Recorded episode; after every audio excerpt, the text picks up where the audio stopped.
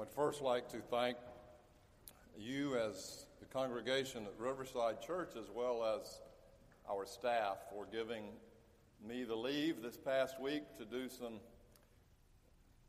bull drum redfish fishing on the coast of North Carolina. It's become an annual event where I meet mostly with a bunch of reprobate older guys and try to do a little ministry on the beach. And I caught some fish, plenty of fish. So thank you for that uh, leave time. Uh, and uh, unfortunately, I've come back with something of a frog in my throat, so I ask you to be patient with me. This morning's text is about fishermen, coincidentally, James and John. And uh, as we hear this text, keep in mind the context in which the story is told, for it comes immediately after Jesus' third prediction that when he goes to Jerusalem, he will be interrogated and abused by the religious authorities there, only to be handed over to the Roman civil authorities where he will be mocked and spit on and whipped and finally crucified. They didn't understand it, as it is made clear in this text from the 35th verse of the 10th chapter of Mark. James and John, the sons of Zebedee, came forward to Jesus and said to him, Now, this is immediately after his prediction. They said to him, Teacher, we want you to do for us whatever we ask of you. And he said to them, what is it you want me to do for you? And they said to him, Grant us to sit one at your right hand and one at your left in all your glory. But Jesus said to them, You do not know what you are asking. Are you able to drink the cup that I drink, or be baptized in the baptism that I am baptized with? And they replied, We are able. Then Jesus said to them, The cup that I drink, you will drink, and with the baptism with which I am baptized, you will be baptized. But to sit at my right hand or at my left is not mine to grant, but it is for those for whom it has been prepared. When the other ten disciples heard this, they began to be angry with James and John.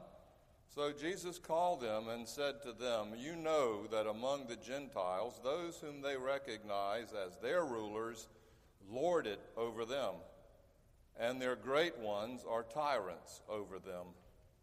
But it is not so among you. But whoever wishes to become great among you must be your servant. And whoever wishes to be first among you must be slave or servant of all. For the Son of Man came not to be served, but to serve and to give his life as a ransom to many. This is the word of the Lord. You can't really blame the two brothers. After all, when Jesus had walked by them as they were fishing with their father in the boat, he called for them to follow, to lay down their nets and follow him, and they did they immediately laid them down and left their father in a lurch, sort of abandoned, really. Two thirds of the production of the family walked off the job and followed Jesus.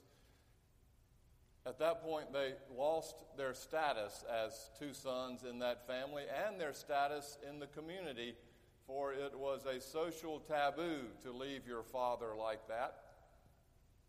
Yet, there they were, three years later with the other 12 disciples. And as they walk along, they notice that Jesus pulls up ahead. So they knew that that was their moment to go and get Jesus by themselves. So they hurried up in front and started walking beside him. Master, they said, we want you to do us a favor. Now, that is one of those loaded questions that you really should figure out what's behind it before you answer, which I didn't do early as a father when one of my daughters asked me the same question Dad, would you do me a favor? Sure. Well, it seems that I need you to talk to mom about going over to Ellen's house on Friday night. For some reason, she thinks it's not a good idea, and I need you to convince her that it is. Uh, well, I immediately knew that she was using me like an old mule to plow the hard ground of their mother's discipline. And so I said, Well, you know, it's not fair to put me in the middle of this. I'm sure she had a good reason for saying no. No, she didn't. That's why I need you to talk, you to, talk to her. Well, in fact, she did. It turns out Ellen was at home with her brother, who was a senior in high school, left in charge as their parents went out of town only to leave at her house what one might describe as capital T R O U B L E. And so my wife, their mother, made a good decision, so did I by not intervening. Jesus had enough sense not to say sure when asked the question, Would you do us a favor? Instead, he asked what was behind it. What is this about? they began to say to him, When you reach Jerusalem in all your glory, we want to ride shotgun. We want to be your first lieutenants. We want to sit at your right hand and at your left hand. Be careful what you ask for, as they say. In all your glory, they said. And as you read the text, you discover that Jesus' glory is not what anyone would want. His glory was about the cross. It was about his crucifixion and his death and his passion and his suffering. That's his glory. They expected him to be the messianic king who would come like King David into Jerusalem and save uh, Israel from uh, the, the hands of the Roman powers and instead Jesus enters Jerusalem and gives up all his power only to die on the cross. And the gospel writers say that's glory. And Jesus, knowing they still didn't know what they talked about, said, You able to drink of my cup and be baptized by my baptism? You have to know that he was, he was smiling that they didn't get it. Sure, they said, We are able. No one likes a teacher's pet, a sycophant, someone who sucks up to the boss, and the other ten disciples grew wrathful and angry at James and John for doing just that. They could see what was happening. Jesus, never missing a moment to teach, sees all of this going on and says, okay, we need to sit down and talk about this. You know how the world works, he told them. The world works like this those in charge will lord it over you and be tyrants over you, but you must be different. In God's world, those of you who want to be powerful must give up your power, and those who want to be strong must become servants and whoever wants to be first must be last. And then he says, And if you question how that works, look at me, for I came not to be served, but to serve, and to give my life up for many. The lesson is crystal clear, but not simple. In God's kingdom, if it's power and prestige and status that we seek, then it only comes by serving others, not by getting them to serve us. From this point of view, the survival of the fittest, that evolutionary theory of Darwin, seems to say that, you know, that's the quickest route to suicide. Giving yourself up by serving others. Did you know that hyenas are born with very sharp teeth. that serve no purpose. They don't need those teeth to suckle their mother's milk. The only purpose for those teeth is to chew at and gnaw at and bite at all the other siblings from getting to that same milk so that only the strongest of the hyena survives childhood. And the point being that they end up as one of the most dangerous and treacherous breed of animal there is, all because they know that competition that wins keeps them alive. That's Darwinism. But it turns out that Darwin was only half right. Biologists and social scientists now know that, yes, the need for competition and survival of the fittest is instinctual, but so is, if not the same, even more so, this instinct that we have toward cooperation and community and fellowship. When we went fishing this past week, it became clear to me that it's not just humans that share this. We know that elephants and dolphins do, but also apparently birds. For as we were fishing with 12 rods and lines in the water, a large pelican became entangled in one of the lines, went straight into the water, and could move no further.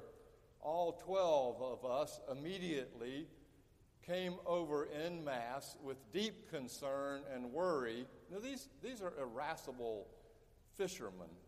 You know, they hunt deer. They, yet all of them ran over immediately in concern for this pelican. Two went out in the water way up to their waist. The other, with the reel, slowly tried to reel him in so that he wouldn't be too entangled or suffocated. Uh, as soon as we got him close enough, one of them threw his jacket over the head of the pelican to calm him enough to grab his giant beak. Three of us went around outside and tried to get the line off, which we finally had to cut. Freeing that pelican felt better to us than every all, every fish we caught that week. What's that about? And the neatest thing about it, the most touching thing, is that when we were doing it, there were his flock circling overhead in obvious concern for this one who was down, calling at us not to hurt him and to set him free. Built into the nature of life, life itself, yes, competition and status and power and winning but also, I think, at the deepest level, the God gender, excuse me, God gene level is this sense of cooperation and community and fellowship that comes when we are most godlike. The sad thing to me is that sometimes the church loses sight of this, for we become competitive too, and oftentimes we dream of ways of more status and power, uh, ways of more prestige. Uh, they're the wrong dreams to have. Six months ago or so, um, a, church that preaches a particularly uh, strong sense of the success gospel mentality in Atlanta happens to be an African American church. The pastor there, his name is Creflo Dollar had to go through much public ridicule when their pastor Dollar told their 10,000 member church that he needed to raise $65 million to buy a Jetstream aircraft so that he could preach the gospel. When he received a lot of heat, he preached the sermon next week, some of which he said, You cannot stop me from dreaming I'm going to dream till Jesus comes. And here's another thing I want you to understand. If they discover life on Mars, if you think a $65 million plane was too much, if they discover that there's life on Mars, they're going to need to hear the gospel there, and I'm going to have to believe for a million dollar space shuttle because we got to preach the gospel to them too. He went on, I dare you to tell me I can't dream. If I find Jesus, I'm going to look at Jesus until it comes to pass, because with God all things are possible to him that believe. Dream on, baby. Don't dream for what you can have. Dream for what the devil says you can't have. Dream for the best. Dream for the best healing. Dream for the best deliverance. Dream for the best house. Dream for the best car. Just cause the world don't have it doesn't mean you can't have it, for you are children of the Almighty God. Dream, dream, I say. Now, hear me clearly. I can understand how this resonates with those who have been left out of the hierarchy and power and status in our culture. But to me, at least, it only reinforces the powers and principalities of injustice and status that help those folks feel like they were in the cellar in the first place. Jesus, will you do us a favor? They asked. And I reckon on some level, a $65 million airplane is only relative. For every church through history and every one of us as Christians has asked this question hoping to gain something from Jesus. Each of us. Yet in the end, Jesus still loves us completely. His life and his death on the cross reveals that to us ultimately. That the only real power and status that matters is that which comes from the awareness of how much each of us are loved by God. That does not mean to leave everything status quo and the poor poor. It means to love and treat others as God has loved and treated us serving and honoring and helping others gain their own human status as God has done for us in Christ. Friends, in our Western democracy, the powers and authorities do not so much lord over us as they tempt and entice us to give up. To give up to entertainment and technology drugs and alcohol, the idols of narcissism, and, and the promise to empower us through self activation and find self worth through any means there is, and to live and win that Darwinian challenge. That's the lie. In September on Saturday, the day that Alabama lost the football game to Ole Miss. The professional women's golfers were also playing in the Solheim Cup in Europe. It was the women, women's equivalent of the Ryder Cup. In a match that was won uh, between an American golfer uh, and Suzann Pettersen, the American golfer putted uh, toward the hole and missed it by 18 inches, leaving it that far. In almost every circumstance, by integrity reasons, by sportsmanship reasons, the other team gives you that putt. It's called a gimme, uh, it's conceded. And so, the, as the putt came to a stop, 18 inches from the hole, all the other three golfers turned and started walking away. And the one who had just putted it reached down and picked up her ball. And the judge of the hole said, The match remains all square. And Suzann Pettersen turned around and said, No, it's not. They're one down. We did not give her that putt that she just picked up. Steve Eubanks wrote about this in an article uh, that came out, and also as it relates to Alabama football. He said, Nick Saban, the Alabama football coach, who probably didn't watch a second of the Solheim Cup, Solheim Cup, said this just minutes after his Alabama team lost to Ole Miss on Saturday and a couple of hours before Pettersen pulled her stunt. He said, You have to decide. Are you going to be a giver or are you going to be a taker? I think you are going to be, I think if you are going to be a great competitor, you've got to take what you want. You've got to compete that way. Eubanks continued, Maybe that philosophy works in football, but in golf and in life, a game where integrity means more than scores, not being a giver might win you a hole or even a match, but in the end, you lose so much more. Friends, we are an incredibly resourceful church. Many of you are privileged and, and carry a mantle of status and power. And what Jesus is saying to us is as we dream about what we can do and use with that power, the question at hand is are we able to use it in the same way that Jesus did? Are you able?